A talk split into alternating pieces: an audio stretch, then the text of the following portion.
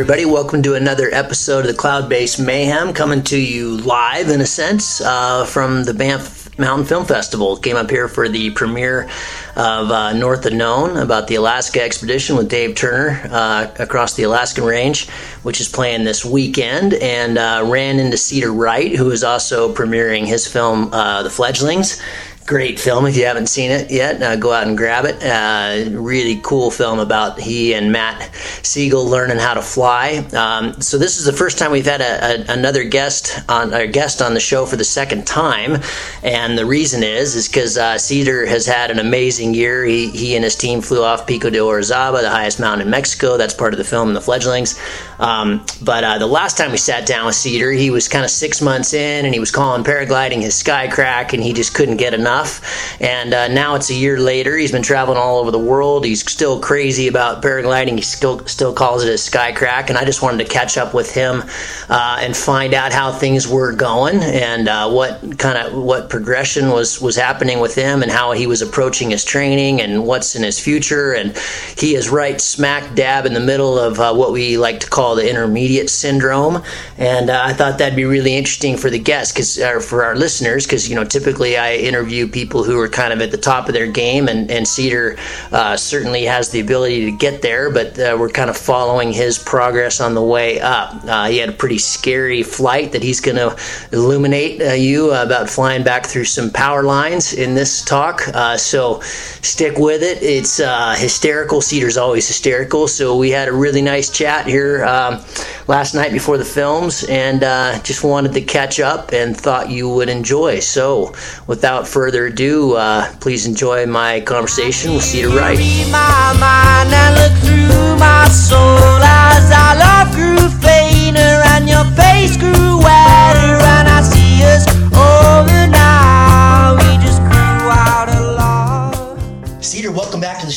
It's cool to be sitting here with you in Banff uh, at the film festival. We get to yeah. see uh, Fledglings, which is rad. It's such a cool film, and congratulations, Thanks, man. Thanks. I'm glad you like it. Yeah, it's uh, it's definitely the opposite of uh, of your of your film. film a little less serious. Yeah, a little less hardcore. and uh, yeah, yeah, definitely a different tone. Um, you know, it's uh, we're you know still I'm still figuring it out, dude. Still yeah. You've gone from uh, I was thinking about it on the way in here. Uh, you've gone from like newbie to fledgling to to uh, beyond, you know? Yeah, to intermediate syndrome. You're right, right smack in intermediate syndrome. I, I, remember that zone for a long time. Yeah, now I can real, and I've got enough rope to hang myself with now. It's right, awesome. Right, uh, and I know you've had some pretty interesting experiences lately. But uh, before we get into those, yeah, I, you we'll know, it was that. basically a year. You know that we talked last time. Yeah, a little over a year. Yeah so last time you were about six months in. It was yeah. full sky crack. Yeah. You were just having one. You'd just gone to like fifteen thousand feet that day with me in Sun Valley and had a little whipper, and you were like, "Whoa, dude, that was amazing!" And uh, so, tell me about some of the experiences you had this year. Yeah, well, I mean, so it was just sort of that pace of things just continued, you know, and so I. Um, you know, leading up to the fledgling story, which is of course about uh, myself and Matt Segal, who I learned to paraglide with, flying off of Pico de Orizaba in Mexico. Well, leading up to that, Matt went into the Bugaboos to work on this climbing project, and I went just crazy, full obsess. I went obsessive compulsive disorder fully into paragliding, and um, I was chasing it anywhere I could. Uh, my instructor Matt Henze um, was luckily going to a lot of really interesting places, and so I was just kind of going going you know wherever he was going, and so you know that's how I ended up there um, in Sun Valley, and uh, you know it's six months into paragliding and taking huge collapses and going fifteen thousand feet in six months into paragliding, and being like, I remember you were like, dude, you gotta like you gotta freaking calm down, dude, because this is how it is all the time. I'm all like, this is how it is all the time. I'm like, ah! I was fucking freaking out. But yeah, so I, I you know, I, I was lucky to. Um, I mean, God, uh, you know, it's crazy. It's only it's been you know about a year since I've seen you, and it's it just feels like a lifetime of crazy, crazy adventures. I've chased the um, the cross country the cross country stuff super hard. Um, I've had some incredible flights. I mean, I've been to since I saw you last. I, since we talked last, I've been to the Sierra Nevada twice. Mm-hmm. Um, yeah, you were out there for nationals. I was out there for nationals. I saw how serious it can be. Yeah. Um, you know, I yeah, was. That was probably an eye opener. Yeah, and it seems really like really bad accidents. Yep, I've seen a lot of um, you know, I've seen some carnage. I'm seeing some carnage. But my trip out there was um, was awesome. My first day actually. You kind of had some personal records, right? So, yeah, yeah. I had my distance. So it was like coming to Sierra. I like I, I got my first 50 mile flight. I flew okay. past Big Pine, which was totally outrageous. Yep. And uh, I that's um, an outrageous zone. It oh just doesn't God. matter if you fly a mile or 200. It's like crazy out there. Walt's Point um, is probably the most outrageous place I've ever paraglided. Now, but now I've, I've, I've, kind of been around the block. You know, there's a couple other places that that compete. Um, mm-hmm. I flew Skinny Ridge and had an outrageous 50 mile flight where I flew to Aspen, um, or it was actually almost 60 mile flight to Aspen. Wicked, dude. That's, I got up to 17,000 awesome. feet. Holy cow. And uh, yeah, that was an amazing, amazing flight. And Skinny Ridge is crazy, crazy. That's like Colorado like distance record was set there um, by Pete. Does that start like Glenwood Springs? Yep, yep. Starts So well. Starts. It actually starts kind of like um, a, a little, a little bit More west. towards the Book Cliffs. Yeah, yeah, yeah. Towards the Book Cliffs and towards um, uh, towards Carbon. Uh, Outrageous, dude. Highest mountains in Colorado. You're just sending it right over the top, right? To like fly into yeah, you have to do these big Colorado crossings. Springs or yeah. Dude, the the the, uh, the, the Skinny Ridge um, is pretty wild because you you like you barely it's like you barely have like the LZ in quotation marks because no one ever really goes and lands there because it's an XC site. Right. And uh, but you barely have it in glide and you just like go the other way like into this like to this horrible valley of rock and doom and trees and you, and then you catch a thermal ideally Right. or something horrific happens but it works it works and um, you know and i was there with the locals and they would assure me that it, it would probably be fine and um, yeah i ended up uh, i ended up having a really really amazing flight i struggled struggled struggled for through the first um, probably third of the flight while the uh, the day kind of turned on and um, i was pretty low pretty low and then by the time i got to carbondale which is maybe 20 miles into the flight or something i just got boosted to 17000 feet no oxygen just Were you, were you hypoxing? uh, I don't think so. I think I was fine. I mean, Put it it was, together. Yeah, I was fine. name. I remember actually Pete, um, uh, who is, has the distance record in, in Colorado, like you know, gave me some advice. Well, he- a couple things that really helped. He was all like, "Yeah, most people end up, li- you know, landing in Carbondale because they just kind of run out of stamina, right? It's just because it's just it's hardcore and intense, like mountain thermal flying. You know, maybe even more rowdy than the thermals I've experienced in the Sierra Nevada. Really? And uh, Oh, okay. yeah, I mean, I thought it was rowdy, man. Colorado. Yeah, or actually, I mean, and also, yeah, it's it's crazy there. And um, but he said, yeah, mental stamina, and um, and then he said, you know, if you start getting really high, you know, maybe start trying to make sure your brain is working.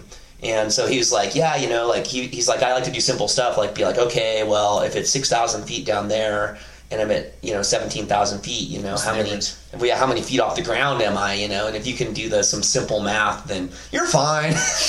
Just keep going. just keep going. but it is well. So I think you know it is like as far as that flying with O2 stuff goes. It, if you live in Colorado, right, and you're like, you know, I was like flying my local site there in Boulder, and I was, um, you know, I was getting all kinds of, uh, you know, like 12, 13, even I got to 15,000 feet in Boulder one day, and so you know, I was I was going to I was flying a lot, and I was going to altitude kind of all the time, at least to like 10 to 12,000 feet, like on the regular, right? So.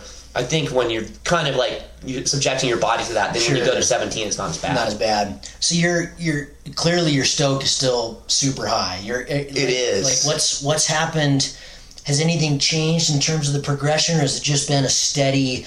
Is this arc just been you know? Have there been like whoa, wait a minute, a little bit of a plateau? Oh shit, a little bit backwards, or has it just been kind of go go go? Have you Uh, like tell me maybe a little bit about wing choice, maybe a little bit about. Um, you know, you did the Monarca. Yeah. You went down. You flew off the highest mountain in Mexico, which was rad. Um, you know, huge patience game there. Yeah. Um, and I, you, you know, from looking at the film, it, that was that was not a no brainer getting off that thing. It looked a little dicey. was Matt was super sketch. you was, know, that was Um, sketchy. but I, I, I mean, talk a little bit about that because you know, when, Yeah. at first you were six months in, Yeah. and it was all just like stoke, and now you've probably seen a little bit more of the reality. You've seen a little bit more about what what can be done. Um, tell me something about that. Yeah, no, the, the progression has been really, really interesting. Um, you know, going down to Mexico is really, really big for my progression. I think because Going to Valle. going to Valle, you know, it was a so you know I, I was like I'm going to enter Monarca, you know, just like I'm just going to go all in, and you know, and I, I a lot of pilots, um, Trey Hackney, you. Um, uh, Nate Scales, Farmer, all the everyone was saying, yeah, you know, like doing a comp is like worth like you know like uh, the, the 20, 30 cross country flights, right? Like Right. you're going to learn so much, and um, so I went down there before the comp. I um, you know all of like you know a lot of the top pilots were down there. Um, you know I was flying in these huge gaggles, which is totally outrageous and Right. crazy. You know the, it's just like kind of a school of fish. You know, in three dimensions, just like just circling up in, in this rising air. It was totally Mm-hmm. You were on the hook then. I was on the hook four. Yep. I- So so I was really lucky, you know, to use some of my like climbing notoriety to um, um, to kind of reach out to Niviuk, and Niviuk hooked me up um, uh, with the hook four. They also, um, which which is an amazing wing, dude. That wing is bomber, dude. Right. It's like a tank. It's like an air tank. Just dude. goes wherever. Oh yeah, no, and it's just like you know, it's just like it, it'll take some collapses and stuff, but it never really turns, and it's just like it was perfect for where I was at, where Right. you know I wasn't flying super actively. I was sort of getting it, but um, you know, like I was having the occasional blow up, um, like like I In had Sun Valley. in, in Sun Valley. Um, but yeah, no, the Hook Four was the Hook Four was awesome, and um, and that experience was awesome. But Monarca, it like the wind turned on, and it was difficult. It was Yeah. really difficult. I, I was like, my whole goal. Then you goal- start getting pushed around. And, and actually, Yeah. Monarca last year was incredibly windy. It was really windy. Via is always windy, but it was really tough conditions, you know, and it was it was almost like i- unless you were on a two liner, you weren't really going anywhere. No. You know, you just weren't pushing around the course. It was impossible. the, even the deltas and stuff were just falling No out of the sky. No. And like, so me on my hook four, I was like, dude, I was like, I just want to make a turn point. I didn't make a single turn point. I was like, damn. You know what though? That's awesome. I remember when when when Nick Greece won U.S. Nationals a couple years ago in Chelan. He got up, you know, to accept his award, and he talked about one of the first few times, you know, he he went to Chelan, and he was on like a pretty hot wing, and he was stoked, and you know, he'd done some training, and he felt like he had a good chance. He didn't make it across the river once. He just went over and lawn darted every single day, you know, like never made it over the over the wires. You know, and it just makes you realize that you know that happens. That happens to everybody. Totally. You know, well, and so you know, I was. It's like just to kind of like make that connection. So Nick has been like an, an, awesome, awesome mentor for me, um, and I've been really lucky. I just like.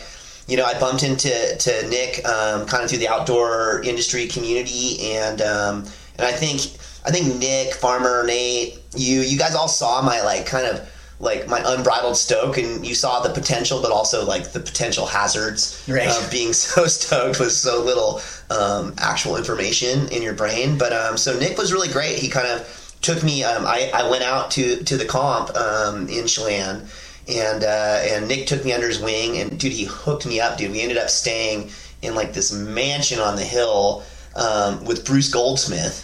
And so you know, here I am, like right. It's like I'm such a motherfucker, right? the mentors. Oh yeah, dude. I'm all like I'm like a year and a half into paragliding. I'm hanging out with Nick Greece and Bruce Goldsmith in this mansion on this hill.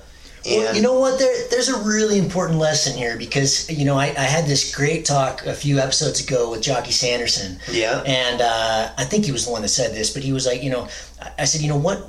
Who do you want to be hanging out with to to get better? And he was like, you just you avoid the ground suck crew. Yeah. Just avoid them like the plague. Totally. And you know, because I kind of did the same thing you did very early on. You know, I went to Haiti with with Nick before I even knew him, and I think you just you know you make an effort to enmesh. If that's you know. it- it- Be hang out with the paragliders you want to become like, right? I mean, Totally. you, you you're you're enmeshed with the best of the best. You're obviously going to get better. Totally. And these are not people that have ground suck problems. Yeah, They want to yeah. go flying. Yeah, so so so we're we're staying in this mansion, right? Mm-hmm. And uh, and like one day, this is just a good story. One day, um, the, it's too windy to fly, right? But everybody's gone up, and Nick's like, you know, expert comp pilot. You know, he's all, no, no, we're just going to conserve our energy and hang down here. He's all, it's too damn windy to fly. And then uh, and then Bruce is like, you know, it looks like we could launch from the backyard in Ridgesoar right now. And I was all, really? I'm all okay. I'm all like, so I watch Bruce launch. I'm like, holy shit, it's working. and then like Nick launches, and I'm all like, fuck, dude, I guess I have to go for it, dude. and so I I launch, and we end up like from this mansion, like next to this lake, we end up we end up like just like benching up like almost 2,000 feet and having the most epic Up to the butte or uh, not quite up to the butte, but to, up to the peaks in front of the butte. wicked? And we ended up we had ended up having the best ridge soaring session of my life. Wow. While everybody was out, and everybody could see us up there, right? Everybody They were all was like- up just waiting. They were all watching us. They all could see us, and we were having this epic soaring session. We were like top landing on these peaks and stuff, and like taking photos. Wait. I mean, it was like by far the best soaring session of my life, you know. And it was like I was all like, "Man, Bruce Goldsmith's like a sensei." He is a sensei. And his right? his son was there. Tier was there. We were hanging with Tier. cool. I may or may not have exposed Tier to his first mushroom trip. Beep. Put it in. Don't be a pussy. Yeah, but it's in. It's in. We got an explicit rating. We can say whatever we want. That is awesome. That is awesome. Excellent. Yeah, and yeah. so- I heard of some good things going down in Chelan. He Well, had an awesome time. Yeah, it Uh, was that fun. that place is magic. Um, yeah, it was incredible. So when you were in, uh, you know, a recurring theme on this show is, of course, safety and risk. Yeah. And, and trying to kind of spread that knowledge. Yeah. Um, as we talked about at the top of the show, you're kind of in that, you know, you're. Everybody goes through this. You're in that intermediate syndrome, am. you know, or intermediate stage, whatever. Maybe not syndrome. I think but I have it. Maybe you do. Um, and we'll talk. We'll talk about Marshall. Bring that out. But Yeah. um, you know, I when you left Sun Valley, I went through this kind of like, man. And I talked about it with Farmer, and I talked about it with Nate, and I was like, dude, were, were we too hard on him? Like, do we? Do we just fucking harp on this stuff way too much? Because you know, we were seeing like somebody who comes to Sun Valley and flies in the middle of the day after six months, like you don't, you just don't do that. You're kind of breaking all the rules, you know. And so on the one hand, it was like, dude, if he gets through this, he's going to be epic. On the other hand, it was like we like him. but We don't want him to get want hurt. or killed. you know? Yeah. So I kept, we, I, I kept, I felt like we kind of kept trying to put the brakes on you, and, and I'm wondering, you know, now after a year, um, was that legit? Was that not legit? Because you and I were talking about it last night. You know, this is something that this industry, Yeah. we pilots, we harp on this a lot. Yeah, maybe harp too on it much. too much. Yes. Okay. Yes. So my opinion, coming from climbing, um, and and you know, my as a professional climber, um, where there's tons of risk and there's tons of injury and there's tons of death, um, you know, and it's important to recognize all that stuff. I think there is an unusual obsession um, with with accidents and injury in this sport, and and I think that it can um, it can make it really hard to have fun flying. You know, um, some of it, some of the uh, the fear and the anxiety that some people can kind of put on you. And so I kind of quickly realized, you know, I'm very good at sort of just compartmentalizing things and um, and you know and, and taking you know like taking someone else's emotions and fears and sort of you know just like acknowledging them but then realizing that I feel good about this you know and that for me this is the path I want to be on you know and um, but see, I think we worry a little too much in this paragliding community. I think I think we obsess over um, accidents a little too much. Um, but at the same time, right? It's like I mean, I get it. We want to, you know, um, I'm going to tell my incident story here a little later, and it's like there's a lot of things that you can learn. Um, from these stories, so even I get it. I, even myself, I get kind of fascinated. I really want to know, well, what happened, you know? And um, it's interesting. I see some you know, I see this. This is a really interesting thing um, in the community. You see people, they're like, oh, well, you know, there's this tendency to be like, oh, well, he fucked it up. You know, he was, you know, we really want to like kind of reason to ourselves, like, well, that couldn't happen to me because I would never do this or that, right? Right. Like, um, but there's all this, also this element of, yeah, it's a risk sport. You know, Sure. don't kid yourself. You know, paragliding is dangerous. Yeah. You know, and and and if you don't acknowledge that, then it's even more dangerous. Because if you're just trying to like convince yourself that this this is somehow like a perfectly safe sport, then you're really making it risky, right? Sure. And um, and so in climbing, coming from this risk sport of climbing and having done a lot of ropeless climbing and um, a lot of alpine climbing and stuff where you're constantly assessing risk and you're constantly you know you're taking risk and you're um, but you're trying to you know have like a to use your abilities and your um, and all the information around you to make smart decisions. You know, um, it, it it it works. It can work that way in paragliding, I believe, but also in paragliding, it is man. There are there's there's shit that you can't see that can get you. Um, You, you said something last night that I thought was really interesting. In in one, the, the one big difference is Mm-hmm. that with climbers, the access to the stuff you're talking about requires talent, ability, training, Athleticism. athleticism. Whereas in paragliding, you can kind of be a dipshit and go fly a paraglider, can't you? A little I mean, that's bit. Being a little harsh. I mean, that's a little harsh, but um, well, so But, the right? I mean, but you you you may not have the quote unquote stuff that it takes that suddenly you're you're in the air especially you know whether you're new or you know pushing into where you are more intermediate or even beyond that you know like that things just suddenly radically change whereas with climbing it's like okay I, I can climb a 513 or a 512 or a 5 or I can aid cli- you know like you don't you There's a can't just- you progression. just throw yourself on something way above your head you just don't even get up on the rock you know? Yeah, there's more of a progression. There's more um, dues paid, I think, to get there. You know, and I think that was, you know, um, to that was some of your guys' concern. We were like, well, this it's cool. This guy's here in Sun Valley, but you know, it's only been six months. But um, but at the same Yeah, time, I it's think it was. I think it was kind of like, well, we really should be checking off some things before this. You know, like there, there's certainly there's some things that have been been skipped. Totally. And I, and I, you know, because I was hearing the same thing for sure. Believe me, for quite a while when I was when I was going through the same thing. I was just incredibly stoked, and I didn't have the same kind of fear. I think factor that many people have. So Yeah. I think dicey things weren't scaring me as much. So I kept being told over and over again, dude, you're risking down, it too much, you're risking it too risking much." Too much, yeah. But that's like the you know the beauty of paragliding. I mean, I- like this is my favorite favorite quote. Um, is Bill Belcourt said, "You can't retrobolt the sky," and so for people who aren't climbers, for, for people who aren't climbers, to explain this quote to them, it is that retrobolting is where you basically take a climb and make it safer, right? You add bolts to the climb to make it safer. And you just can't do that in the sky. The sky is inherently dangerous. You know, you can try to make your glider safer and more collapse resistant and all that stuff, but in a sense, right, there's always this inherent kind of gnarliness and rowdiness and risk out there in the air in that in that midday mountain air, and that's I think part of the um, attraction um, for me to the sport. Um, and uh, you know, I kind of like when I first started climbing, um, it was a little more old school, and people were a little more willing to go for it. And I've watched like with the advent of climbing gyms um, and sport climbing and bouldering, I've watched people kind of just become like like gymnasts, you know, and they, there's and there's no real they're they're they're milking all the risk out of the sport, right? Right, right. And so the beauty of paragliding is it's risky. Yeah. It's a risk sport, but like it's every time you're it's courageous, dude. Like the stuff that you can do in a paraglider is like it's unreal, dude. Like So you I- know, it, it's yeah, it, it's totally, it's still to- completely absurd. Every time I jump off the mountain, I'm like, this is absurd. This is crazy. I'm, I'm hanging under a bed sheet. it's nuts, dude. So when it. you when you when you Yeah. think back to last year when I was Yeah. talking to you, do you have a different approach going forward now than you did then, or is it pretty much get after it, keep doing it? Yeah, well, so I mean, I, I it, it's like I have more information. You know, Mm-hmm. I'm learning a lot about the uh, the weather. You know, I can actually go onto XC Skies and you know.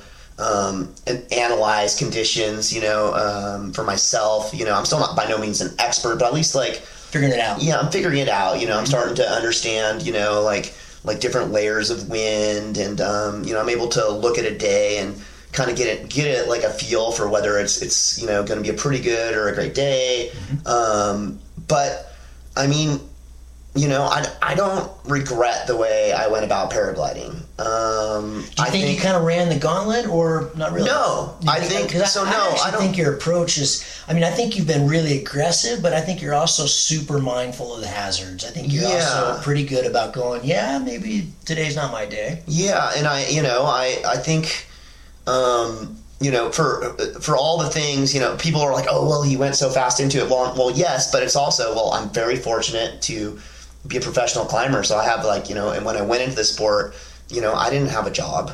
Yeah. Um, I didn't have a nine to five, like, so I like racked up like. You know, like the hours that a lot of pilots probably rack up in a few years in six months. And so I was flying every single chance I could get, and I don't regret that at all because um, I built this really great base right away, and I kind of knew in my mind um, and from my experiences with risk in climbing, you know, that it's all about it's the same in climbing. It's all about currency. It's all about you, you can you can improve so much faster if you just never regress, right? So if it's like if you're flying like once every weekend, um, you know, you're kind of You're almost almost just catching up. you're kind of back where you started all the time a little bit, Mhm. right? But if you're like flying every single chance that you can get, you know what I mean? Then it's just like the the lessons start to build on top of themselves more. And I think that um, in some ways, I would argue that that's a safer approach. Um, you know, and especially so. And I was talking about this with Henzi, and he saw this when we learned um, to paraglide, right? Because we were able to come down and be like two weeks All in. all in, and it was like, and we eat, sleep, breathe paragliding for the entire time, right? We um, and we and Henzi was an amazing teacher, and, and he he was there for us from the moment we got up and we're having coffee together and just talking about like you know thermals or about like launching and kiting and, dribble all day. uh, all day, dude, literally. And then we go and we go and we have these epic days, you know, of flying. You know, we were flying off mountains within our first four or five days because it was all so compressed. And it was just like it, there was no downtime. And Santa Barbara was great, you know. Every day. God bless like Eagle Paragliding and, Yeah. and Rob Sporrer for like Yeah, shout out to making guys. yeah, like love to those guys for making that all possible for me. And um, and you know, and, love to Matt Henze for giving me this incredible grip, gift. But so we've been talking, and and that's now kind of how Matt wants to. He's now since then um, taken some other um, really great pilots. Uh, I mean, really great professional athletes. I'm sorry. Um, he's been working with some uh, professional kayakers, and he's using that same approach. And he just worked with a. A really good friend of mine, a climber, Josh Finkelstein, who's got the sky crack. He's, I'm like, dude, I, he's all like, he's got it bad, just it. like me. Yeah, I'm all, dude, I know. Right. And um, he worked with him, and he's like doing this really um, immersive, condensed approach to teaching, and I think it's really effective. And I think that his students are walking away with a lot more skills Hmm. um, because they're not they're not just going for the weekend and like learning a tiny bit of kiting, and then you know what I mean, and then like they come back and then they learn a little more, and then it's like it's it's it's really hard to um, And, and I Progress. think it's really discouraging, you know. I, and I think that Yeah. Eagle's such a great place to do that. Like I know Farmer used to always get so discouraged trying to teach in Sun Valley because you just don't get any sky time. Yeah. It's fickle. There's a lot of wind, and so you know you work with somebody for three months and they're still not at their P two. You know, Yeah. and it's really discouraging for them. yeah Keep doing it. yeah. Man, I can't even get my license. You know, so yeah. I mean, I mean, I think you know, for if, if if there's anyone out there listening who's like just thinking about getting into it or just getting into it, you know, I mean, definitely glad I went to Santa Barbara. You know, probably Salt Lake would also be a good place to go. Like someplace with consistent flying where you can like really build your base. Um, because I think that's like what's kept me. For the most part, incident free, um, except for this one incident that we're going to get to. Let's talk- let's hear it. Recent incident. Yeah, let's hear it, Marshall.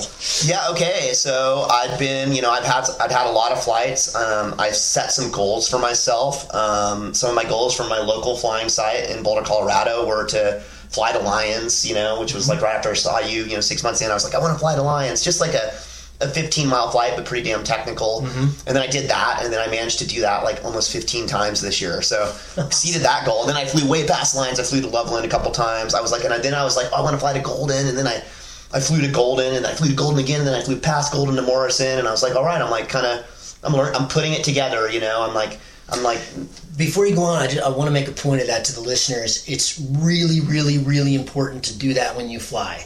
Don't Yeah. just huck yourself off the hill and fly around like a dope. Yeah. You should always have a goal. You should always it should always be considered training. Because Totally. training is fun. I'm not saying it shouldn't be fun. It should be and those are always fun to do that, but this is a really good way to get, you know, because then you can make days that have really strong inversions or really light or really technical or Yeah. you know, like otherwise you get all wrapped up in this I want to go 100 150 200 you know and and then and if you don't get those it becomes really discouraging and then you only start flying the, the best days Yeah. that's not how you get good that's No. that's that that you know you have to just you have to fly as much as you possibly can and when you fly make it purposeful Totally, and that's one of the things I love about paragliding is that um, it's it's like a climb. You know, rock climb is always kind of the same. It's static. You can go to it and you can test yourself against this climb, and you can count on it to be basically that climb. You know, but paragliding every day is so different. You know, and you have these days that are inverted and the lift's really low and it's kind of rowdy and twice yeah, and and and uh, I like all those days, you know. And, and a lot of people are like only fly, fly the epic days, and I can see how I've like you know you've been flying for 15 years. Like Bill Belcourt mostly flies the epic days because he Right. wants to fucking go send it, and he's done that. But where I'm at, like flying the not epic days is the most instructive because it's like it's one thing to fly to Lyons when you're getting up to 15,000 feet over boulder. It's another thing to fly to Lyons when you're getting up to 8,000 feet. Right. You know what I mean? Yeah, yeah, yeah. You got You know? no room to work, and it's Oh. technical, and it's Super tiny technical. little glides and Yeah. lots of little climbs. Yeah. it's You gotta work it. It's like Yeah, yeah. Yeah, and like so, like I learned a couple lessons. Like sometimes, um, you know, just like random things I learned. Like sometimes instead of just pushing on, it, it makes sense to run back to where you had that little tiny bubble of lift. You know, mm-hmm. and that's really paid off for me on a lot of flights where I'm like. This isn't working. Retreat to where you know that you can maintain, mm-hmm. and then usually if you can maintain over there, it's gonna it's gonna boost off. You know, Dude, that is Chrigel's magic. If you watch him in the X Alps, that's what he's always doing. Everybody's pushing, pushing, pushing, and then they land. Chrigel's constantly going back. Yeah. He's staying in the air, and that's that. yeah. That patience game always pays off. Yeah, so that that patience thing has been really big. And then the other, I guess, the other big thing for me, as far as people out there trying to figure it out, that's really helped me is just like getting better at thermaling and really learning to, um, you know, to top out thermals. You know, because that's not so easy. And thermals like do all this crazy stuff with the wind. They drift all over the place. So awareness of what the wind is doing to the thermal and um, and really kind of because a lot of th- the thermals will stair step and like snake and do all these weird things and the more you can become intuitive and um, and figure out where the thermal is going the higher you can get into the thermal and then you know if you can get up to base um, which can be tricky on days where there's different wind layers and things are kind of funky you know and sometimes there's this like there's a little bit of a crux to get through to the next part of the thermal you know if you can start to figure that stuff out then it really helps That's really wicked. I don't know if you'd be aware of this, but there's no way you could have said that sentence a year ago. no You know, no you were clueless about that. No, and so now as I remember that day where I was getting whacked and then eventually got to fifteen thousand. Yeah, yeah. down and so, up, down yeah, up, down yeah, you yeah. Gavin, so Gavin, you know, for the audience, Gavin was like, he was all, dude, come on, and I just couldn't. You know, the thermal was drifting and stair stepping and doing all this weird stuff, and I was just like, my move was just to turn in circles. And that's just not enough. You need to turn the circles. You need to push into the wind or push out of the wind, depending. And um, you need to, you know, be really Explore to find the core. Yeah, Yeah. yeah, and Yeah. learn to sense what's going on, and Right. and um, you know that really happened since I saw you. I got much better at thermaling, and that's what really, you know, that was the most important thing for um, being able to do these these you know bigger XCs that, that I managed to pull off early in my career is just topping out thermals, basically. You know, Yeah. so it was. Um, yeah, I don't know. For for those out of you, for those of you out there who are trying to put it together and figure it out, those are two things that help me, and hopefully it, it, it helps you too. You And I know? think I think what you'll find if I could kind of look into your future, I think the next big step will be gliding, which Yeah. is which is the real crux. You know, that's, Totally. what, that's what separates the men from the boys Totally. on, on big distances because you just that's it's almost unteachable. And so I'm getting a little better at that. And um, and actually, I had this day, um, and this is a good lead in to my incident that everyone I'm sure wants to hear. Yeah. Um, but uh, but it, I was in Marshall. I just showed up in Marshall. Never flown the site before. Um, but it was a big day, and um, you know, Gavin Fridlin was there. Um, uh, we had, um, you know, I, Henzi had come out. I actually flew Henzi out, brodealed him out there because I just wanted to, you know, hang with my homie. And um, we had a lot of a lot of really uh, Revis was there, Cool. and um, uh, a lot of great pilots. And um, and I actually did really good that day. Um, I had an I had an epic day. I flew all the way out to San Jacinto, which is quite a ways. I did like an over a fifty mile out and back. I like top landed at the uh, I, I top landed and drove the like the shuttle vehicle down. Oh, epic. Dude, I felt like a god among men. I'm all, oh, dude, I got this. And one of the things, one of the things actually that I nailed that day was I kind of just was like, just feeling the air and just kind of feeling the vibes. And I, I got into this weird little, I found this little squirrely little convergence thing, you Nice know? And I found this sick little seam and I was watching, I watched, um, I watched Gavin kind of just like take a different line. And luckily I had him, he took off a little before me out on the, on the back, you know, because we all kind of, I ended up with Revis and Gavin and a few other people out there. Um, and they were all, dude, who's the fucker on the B glider? You know, I was stoked. You know, I was like doing good. And uh, and I watched Gavin take this different line, and it was just not the right line. So I was like, well, what would happen if I just like, you know, pushed a little, uh, pushed a little deeper, and I just got on this like, I got on this convergence thing, this weird, weird little seam, and I got this crazy body line, and I was just kind of, I kept on just pushing it a little deeper, pushing a little deeper, and that just happened to be the move, and I was feeling it, and what you I was what you- gliding better. I was doing. Right. I was gliding better. What you what happened there too? I, I learned a, a really critical lesson very early on with Nick. Went down Yeah. to Haiti. I mean, I was really newbie at, at flying XC, and uh, and it was I think the last flight we were there, and we took off and we you know we kind of cut the cord like we were going in deep into Haiti, and uh, and he took this line that was like it was just so much clearly better, right? Yeah. And but but my line was like Felt was safer. safer and, and and there was a lot of sun and it just like and I stuck with it all the way to the ground. And I was Yeah. just like this is this makes more sense. This makes more sense. And it's exactly gliding is exactly like thermaling. Farmer really talks about this like in, in competitions. You can be you know 30th off the thing going off on a glide 30 gliders in front of you. You've got 30 people mapping the air you should ping pong through them Totally. because most people will just ride it out you know Yeah, yeah. but you bam you're onto them a little bit of height bam you're onto them a little bit of height so in that case you clearly had the better line it's just like somebody in a better thermal Totally, you, it is. you, you need you don't need to go you don't need to do this for five turns Yeah. you need to do this for 10 se- whoa that guy's climbing better than i am i'm, I'm gonna, gonna go, to to his him. thermal Yeah, know, if you can make it leave Yeah, you know? exactly. and and it's the same thing with glides It is. there's always better air you know and if you've got if you're by yourself okay that's jedi but if there's other people around you don't pause You use so that. gavin made a mistake there i mean i, mean, I don't know gavin but I mean, he An made- he a amazing pilot, you know. amazing pilot i'm just saying you know We like in that up. case you know and you can't let things like oh well that's cedar he doesn't know what he's doing that that's you know that's irrelevant Totally. that guy's in a better glide than me i need whoop, you're on it You're right on it. Yeah, totally. I love that. I love the gliding. I I guess uh, you know before we get into the incident, one other for people out there who are trying to get better. One other thing that's been really helpful. Um, and it really helped me actually, and like I managed to do the classic flight from Walts to um, uh, to Bishop. I was super stoked. It's over 100 kilometers, one of my 200 kilometer flights, which I'm pretty proud of. And and um, and what I've learned is that usually the right decision is it's always cat and mouse. You know, you always got to kind of make sure you're not making a stupid decision, but it's almost always better to dive in a little deeper in the mountains hmm. and to just push in a little more to the train because that's where things are triggering, When and then you can start. deeper. Yeah, and then you can start benching up, right? And so it's like. You know, I just kind of learned that it's, it seems committing at first, but if you just if you can just play that cat and mouse game and be like, okay, I've got the LZ, you know, whatever that might be. I've got a place to land, and I'm going to push it a little deeper and just see if there's something there. And there's usually something there, and then and then you take that, and now now you now you've got that LZ, and you got another LZ, and now you're going to push it in even a little more deeper, and you can bench up. I think I think what you're discovering there, and what you'll discover more and more, is Mm-hmm. that you know when you get when you get better, then it's not really a question mark. Is there going to be a climb over there? You, you know there is. You- You, know that okay, I can fart around out here in twos and threes. I can go in there and get a ripper. And Totally. I know that's going to be work. It's been baking. It's in Walts. You know, I'm underneath Whitney. It's baking southeast for the last three hours. You know, that's the place I need. And, and, and then you're never surprised. You'll never get in there and be like, you know, it will always work. If Yeah. it should work, it works. The Sierra works, dude. In some ways, it's funny because the Sierra has this reputation, kind of. But in some ways, there's a lot of things about Sierra that are pretty straightforward, right? Like you go to the ridge, you get the climb. Um, it's like sagebrush everywhere. There's landing zones everywhere.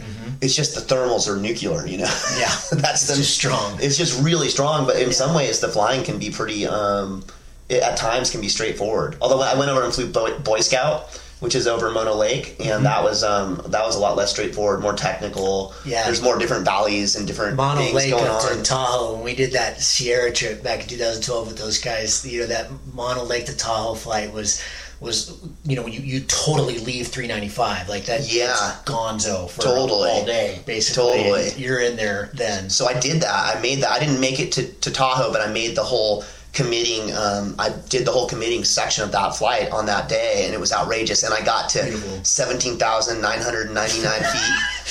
AKA AKA, dude, I got so high, dude. I was like, I was all, well, it was too dangerous to leave the thermal, so I had to just take it to the top.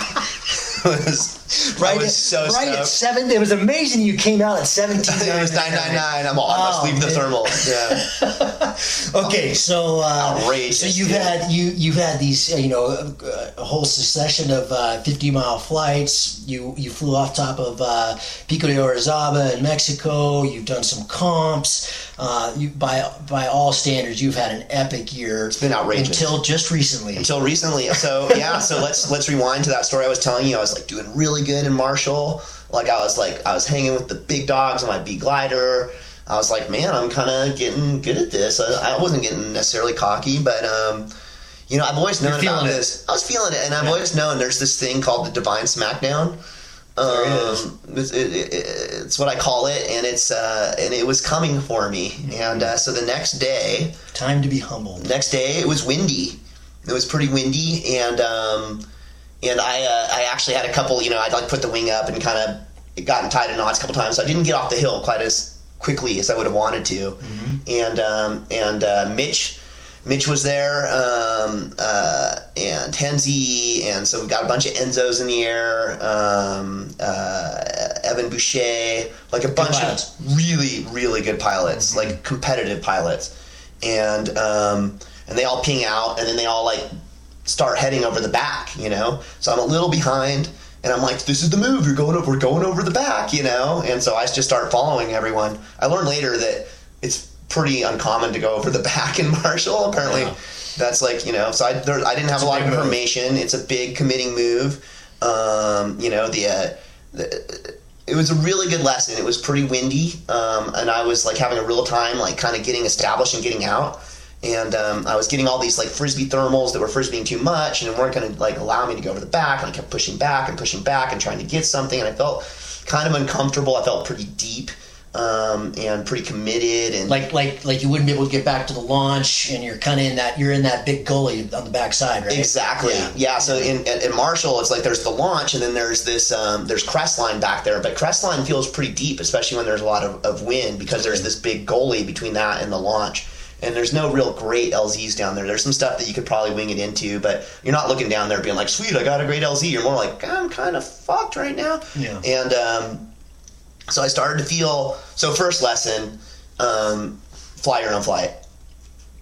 You know, Yeah. fly your own flight Yep. that's the most important lesson um, is just you have to fly your own flight especially not like oh those guys are leaving me. Yeah, you know, yeah, I should it's- be with them. it's one thing if you're with them Yeah. you know what i mean it's another thing if you're trying you're you're playing this like rushed game of catch up you know and um, and so you're not getting the climbs as high as they are you're not making the transitions and then not to mention that you're on a b glider and they're on enzos Mm-hmm. you know um, and so obviously they're going to outglide you Sure.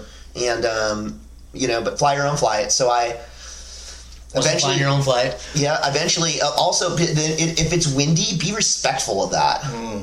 You know, it was a windy day. You know, so be really, really give everything a wider berth. You know, and really be constantly watching the winds, and then especially Coming in from the west.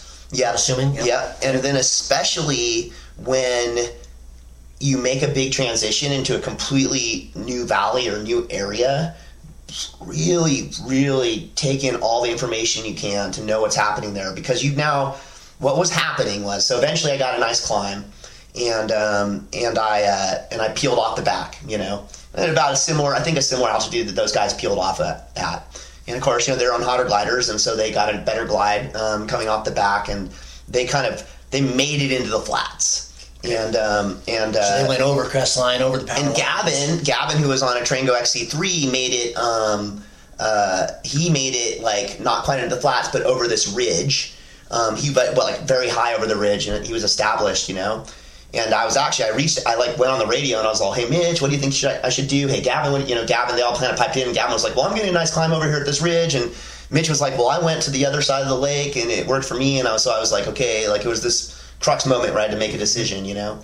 And I decided, well, Gavin's got to climb over the ridge. I'm going to this ridge, you know. And so I go into the ridge, like I have a million times. You go into the ridge, there's going to be like, you know, everything's going to be triggering off of it. The wind's coming into it. I was like, well, I'll be able to soar the ridge and then find a thermal, right? It's going to be like total textbook. Yeah. And as I came in, I was like, okay, like about like 400 yards back are some um, high tension power lines, and um, so you know, just be mindful of that, you know. And um, and I come in, and uh, and uh, into the ridge. I'm like, okay. I'm like kind of like I kind of come in. I'm testing it out. I go to where I would guess like the uh, the thermal is going to be kind of like triggering up, and I'm like, oh yeah, it's like a little thermal. I'm like, cool, perfect. This is going to work. I turn in it, and I'm like, oh no, it's sort of like a it's too It's a trick. it's like yeah, or it's like too. It's it's it's not strong enough to be pushing through the wind and be steep enough to really take me where I want to go. And I'm like, oh, there's p- those power lines, so I can't really frisbee back, or else I'll go into the power line. So I'm like, okay, that's not going to work. So I like kind of just like I like turn back into the wind, and I'm like, okay, I'm just going to kind of glide down the ridge and and uh, you know go look somewhere else for a thermal. And uh, and then I'm like. I'm like, whoa! Like the, right in that moment, right? It was already strong Glide wind speeds, nothing. zero. I'm going zero miles an hour. I'm going straight down. And I'm like, holy shit, I'm gonna land on this ridge, you know? And so I'm like, you know, and I'm and at this point I've gone like I've like, you know, gone from the like, oh whoa, it's windy, half speed bar, oh whoa. I'm kinda going backwards, full speed bar, okay, I'm going straight down, I'm gonna land on this ridge. And um and then um, Is that doable?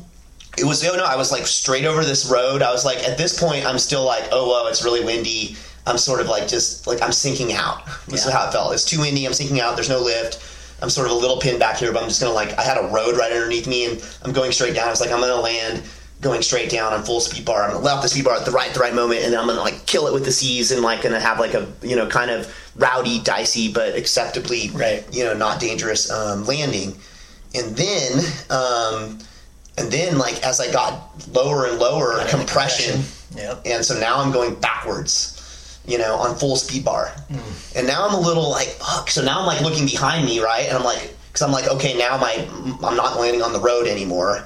I'm gonna land in the bushes or something. And um, I'm like, oh, kind of no, but I'm like, just keep your shit together. You can land backwards going in the bushes. It'll be fine. It'll actually be perfect because like these bushes look soft and you know, I'll kind of like just drape myself in a bush and then the wing will kind of, you know, I won't get drugged too much, hopefully. Right. And then I kind of come down to the present the uh, the compression band and into the rotor, and I take this monster collapse, wha bam! And so I'm off a speed bar immediately. I'm like, holy shit! You know, I'm like, Recover, whoa. recover, recover. Yeah, recover the wing. You know, how high were you at this point? um, at this point, I'm like about like 150, Oh. 200 feet off the ground. oh, okay, all right. Yeah, You're in a serious situation. I'm in like a bad You're in a situation. bad place. Yeah. I fucked it up. Yep. You know, and uh, and so now I'm just like now I'm just like 100 percent just like because I'd already taken this like kind of pretty good collapse and like kind of pendulum and I could see the writing on the wall. If you take another big collapse like this, it, it could be it could be like a pendulum into the ground. Hmm. And so my like main priority is no longer like maintaining speed. It's just like keeping the weak the wing open. And it's super turbulent, and the, it's just the wing surging all over the place. And luckily, at this point, I've gotten pretty good at active flying, and I'm doing everything I can to keep the wing open.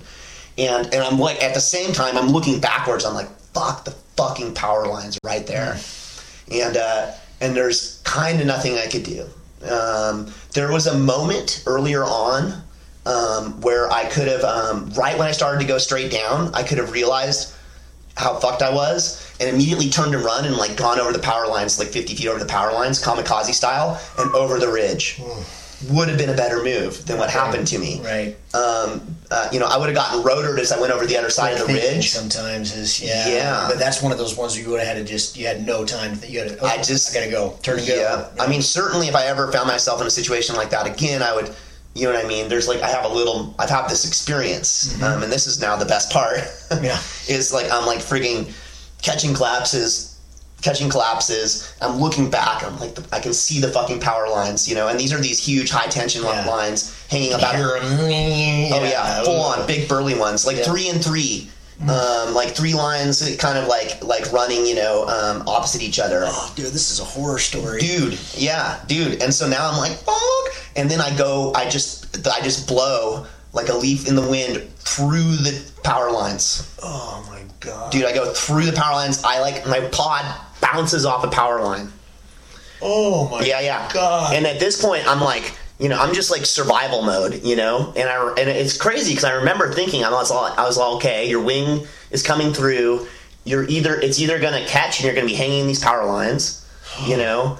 Or it's gonna or it's gonna release and you're gonna you know you're gonna hit the ground. And so i just like instinctively god bless henzi for teaching me the plf and being like dude if you're ever you know plf i instinctively i went into plf mode the wing rips out the you know because i've gone through the lines and the wing goes through the lines it rips through the lines and then I free fall about 45 to 50 feet.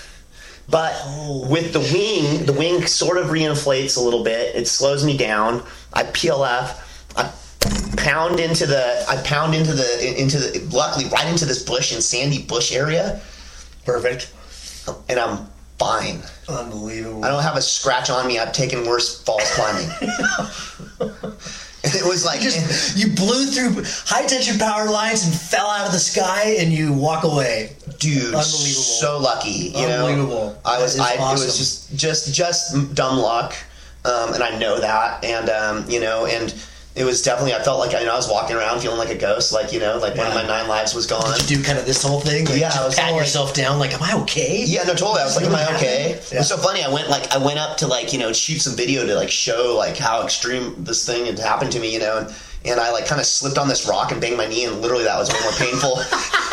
then And I was like, "You should be careful because like you've run out of luck. Like just Yeah, you have no more luck left. Yeah, you got no more luck all left. out of the jar. Oh, dude, and and uh, I knew, you know, that I'd like that I'd gotten out of jail for free, um, and that I easily could have died. You know, and of course it was like, well, how come like I didn't get electrocuted, right? Yeah. And like we started looking into it, and I think it was just that I only touched the first three lines, and I would have had to connect it with those other back three lines, and I don't think I ever touched them, and so I never, um, you know, made a, uh, a connection between the two different currents. Right. Because people, dude, like then somebody was like, oh yeah, I had this friend and he blew his hand off when he went through power lines, and you know, people die um, going through power lines. It's serious that must be business. so and like literally just got lucky, and um, So it, you must have thought about this a lot. You, you had the you had the three things when you were you know talking about it, but Yeah. uh, have been some other takeaways like like e- Yeah. even even even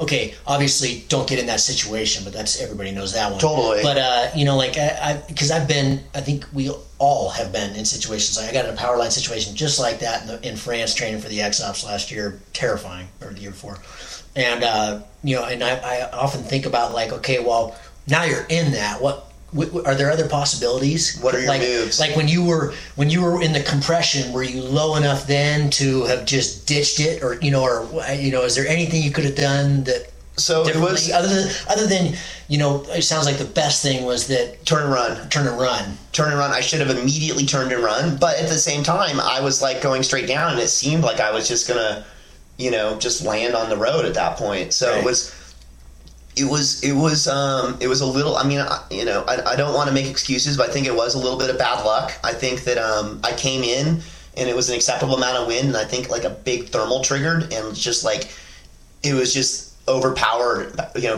that combined you know made so much wind but also i think that um um that the wind because i was going over the back the wind was like strong. And so it was like kind of rushing down off those mountains. There was a lake there.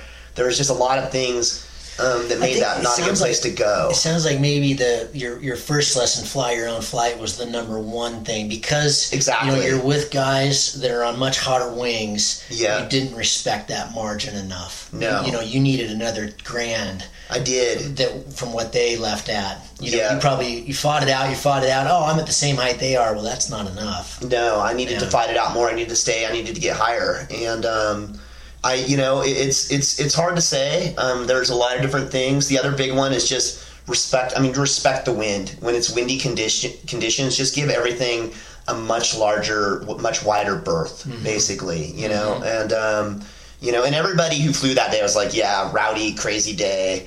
Um, you know, I talked to Mitch. He was all, "Dude, you did everything that you could." You know, it was like kind of, kind of a little bit of bad luck. You know, Yeah. I mean, honestly, dude, if I'd been on a C wing, I think I would have hit full speed bar and gotten out of there. You Right. know, because it was like a compression ridge blowback situation. You know. Mm. Um, now I'm not getting on a C wing. Um, you know, but Right? uh, no, I mean just the reality of it. yeah, there was just know? yeah, there was a lot of it was a little bit of bad luck. Yeah. And um and it was really quite traumatizing, you know. Yeah. And so I like I pack up my wing, my wing's destroyed. Um, you know, and I'm like on this paragliding trip, right? Me and Henzi have like a week of paragliding, so I'm like like you know, I was flying the Akuma at this point, which Yeah. is Niviuk's kind of hot B, but it's just done, it's destroyed Yeah. and um, but I pack it up um, and I uh, and I start like hiking down. I immediately I immediately decided, oh, I shouldn't take the road. I'm gonna like go down this gully, and it would just end up, dude. It was just insult to injury, dude. Just the most horrendous bushwhacking, dude. I'm just like just ticks and stickers and like loose Oh. rock, and I'm just like, just like just bushwhacking down to the road, and then I hitched a ride back, and um, you know, then I'm just like, you know, telling my story and kind of processing what had happened to me because it was really, you know, I was Yeah, little traumatic. little PTSD kind of Yeah. going on. Um, but I knew um, that I had to get a glider right away. You, you had to get back on the I had to get back on the horse right away. And luckily, um, bless Gavin's heart, he um, lent me his um, his old ragged out Rush Four. And so the next day, me and Hensie went up and um, and we launched. Um, and it was like kind of an inverted, not good day at Marshall.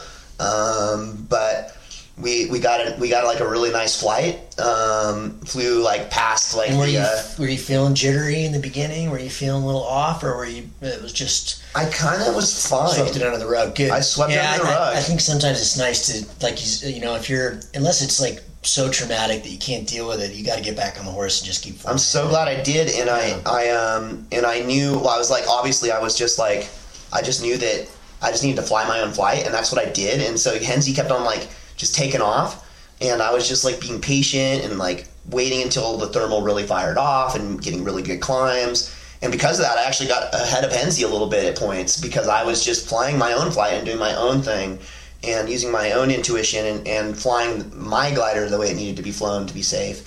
And um, and so I was kind of back in the game. And um, next day, um, that evening, we drove up and uh, we uh, we launched from Flynn's and um, had an epic flight. I flew. Um, Hensie tried this different line, tried to do the mono line, and um, ended up just kind of landing in Benton. And I just like kept to the mountains, and it just like as soon as Hensie like left, it just started getting better and better. And I like ended up like getting boosted to seventeen thousand feet over um, uh, uh, what what's it called uh, the peak there um, at the end. Um, Oh, uh, Boundary Peak. Boundary Peak, Boundary yeah. Peak, and then I punted off into Nevada, like the for like this. Yeah, like I got like this epic ten mile glide, got one little climb, and uh, and then Beautiful blast managed to in the in the time that I kind of glassed off my way along, and then in the time that I had like finished that flight, Hensie managed to get back to the car. Um, luckily, there's some other pilots gave him a ride.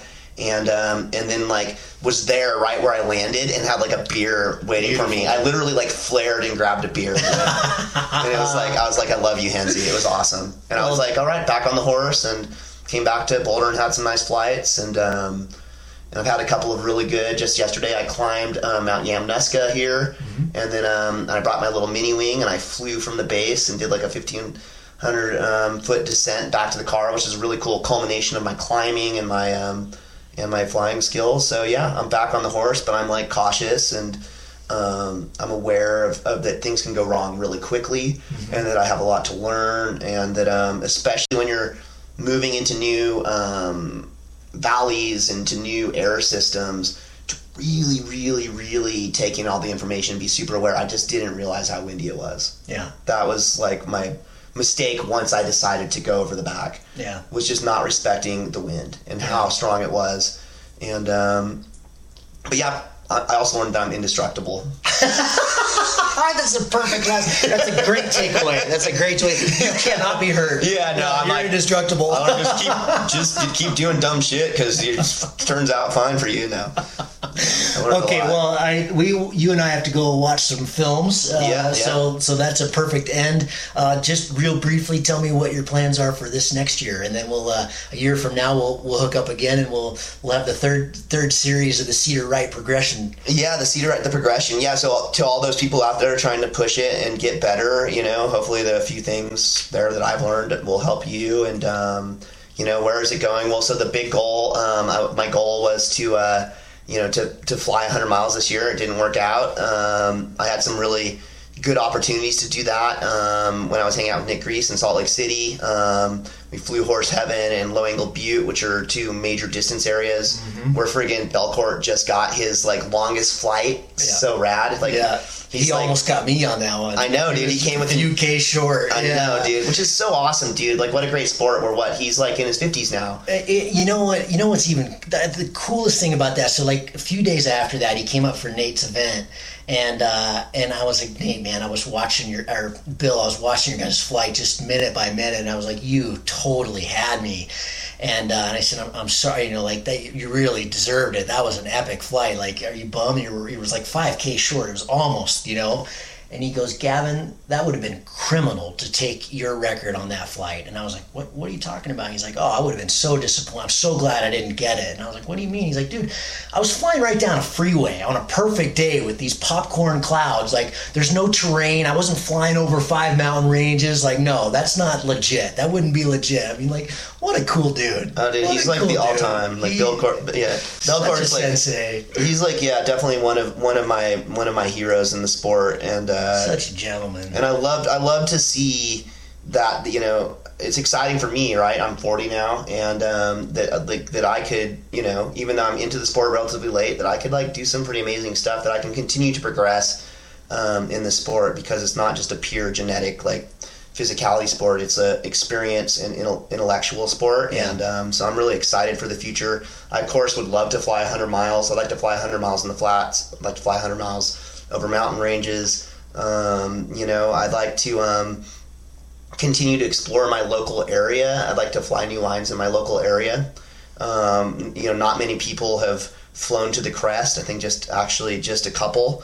Um, they're out of Boulder and, and heading up towards the Rocky Mountains. Um, My, my last guest, uh, Kelly Farina, had a really good thing to say. I thought about distances. You know that instead of you know being, he just thought like chasing distances kind of you know it, it- one it can leave you distraught. You know, you're on Yeah. the ground, you didn't get it, damn it. You know, instead Yeah. of just being like, holy cow, I just had an awesome flight.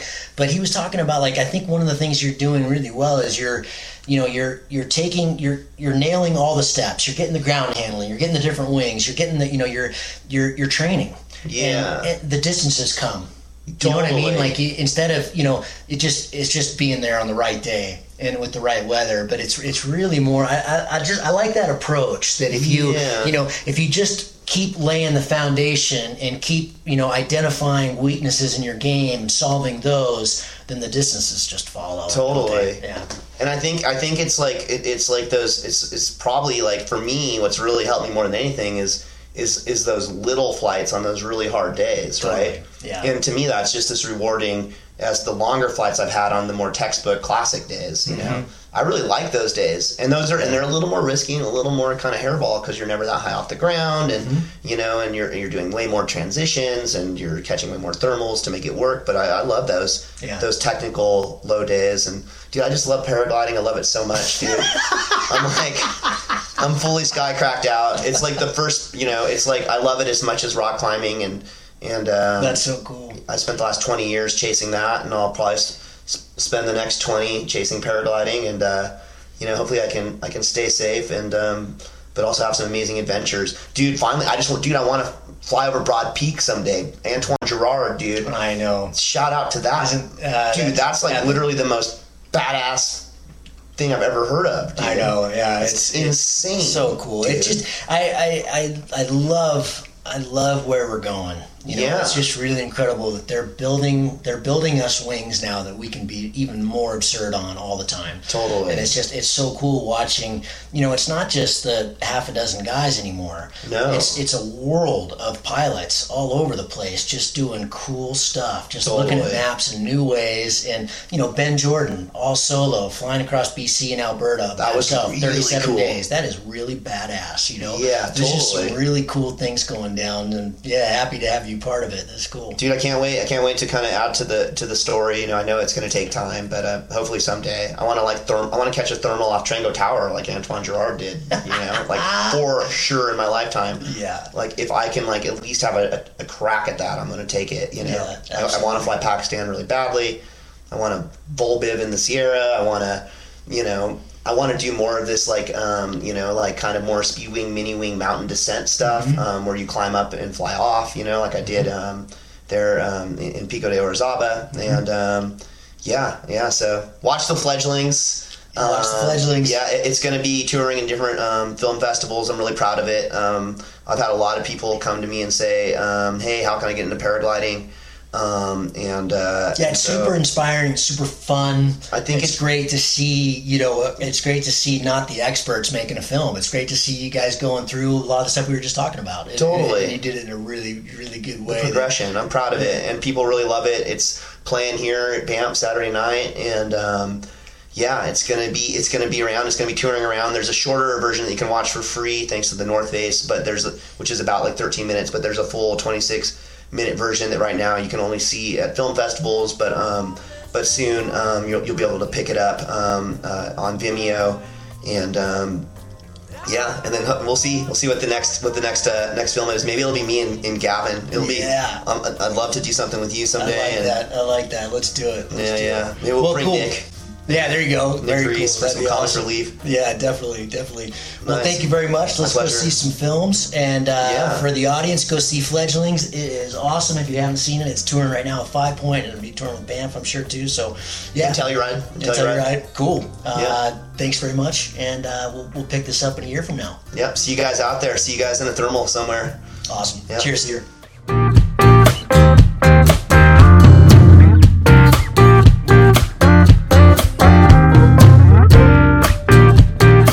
Something out of that. Uh, always great to sit down with Cedar Wright, uh, world famous climber and filmmaker turned paragliding addict. It was really cool to, to see where he's come in this last year, and uh, hope you got some nice lessons out of uh, some of his progression. Um, as always, all we ask for is a buck a show. If you got something out of this or one of the previous episodes, you'll find the donate button on cloudbasemayhem.com right on the podcast page or any of the specific podcasts. Uh, if you are just discovering the show, highly encourage you to go back and check out one of the previous episodes. There's so much good knowledge there from guys like Jocky Sanderson, Mad Syndergaard, Will Gadd, many, many others. Uh, we've got quite a few of these in the can right now, so I'm getting some help editing. Uh, it takes a long time to edit these, so your little donation goes a long way. I promise you. Thank you so much. Uh, if you can't donate, just give us a ra- rating on uh, Google Play or Stitcher or iTunes, however you get, you get your podcasts. And uh, yeah, we'll see you on the next show. Thanks for listening. Cheers.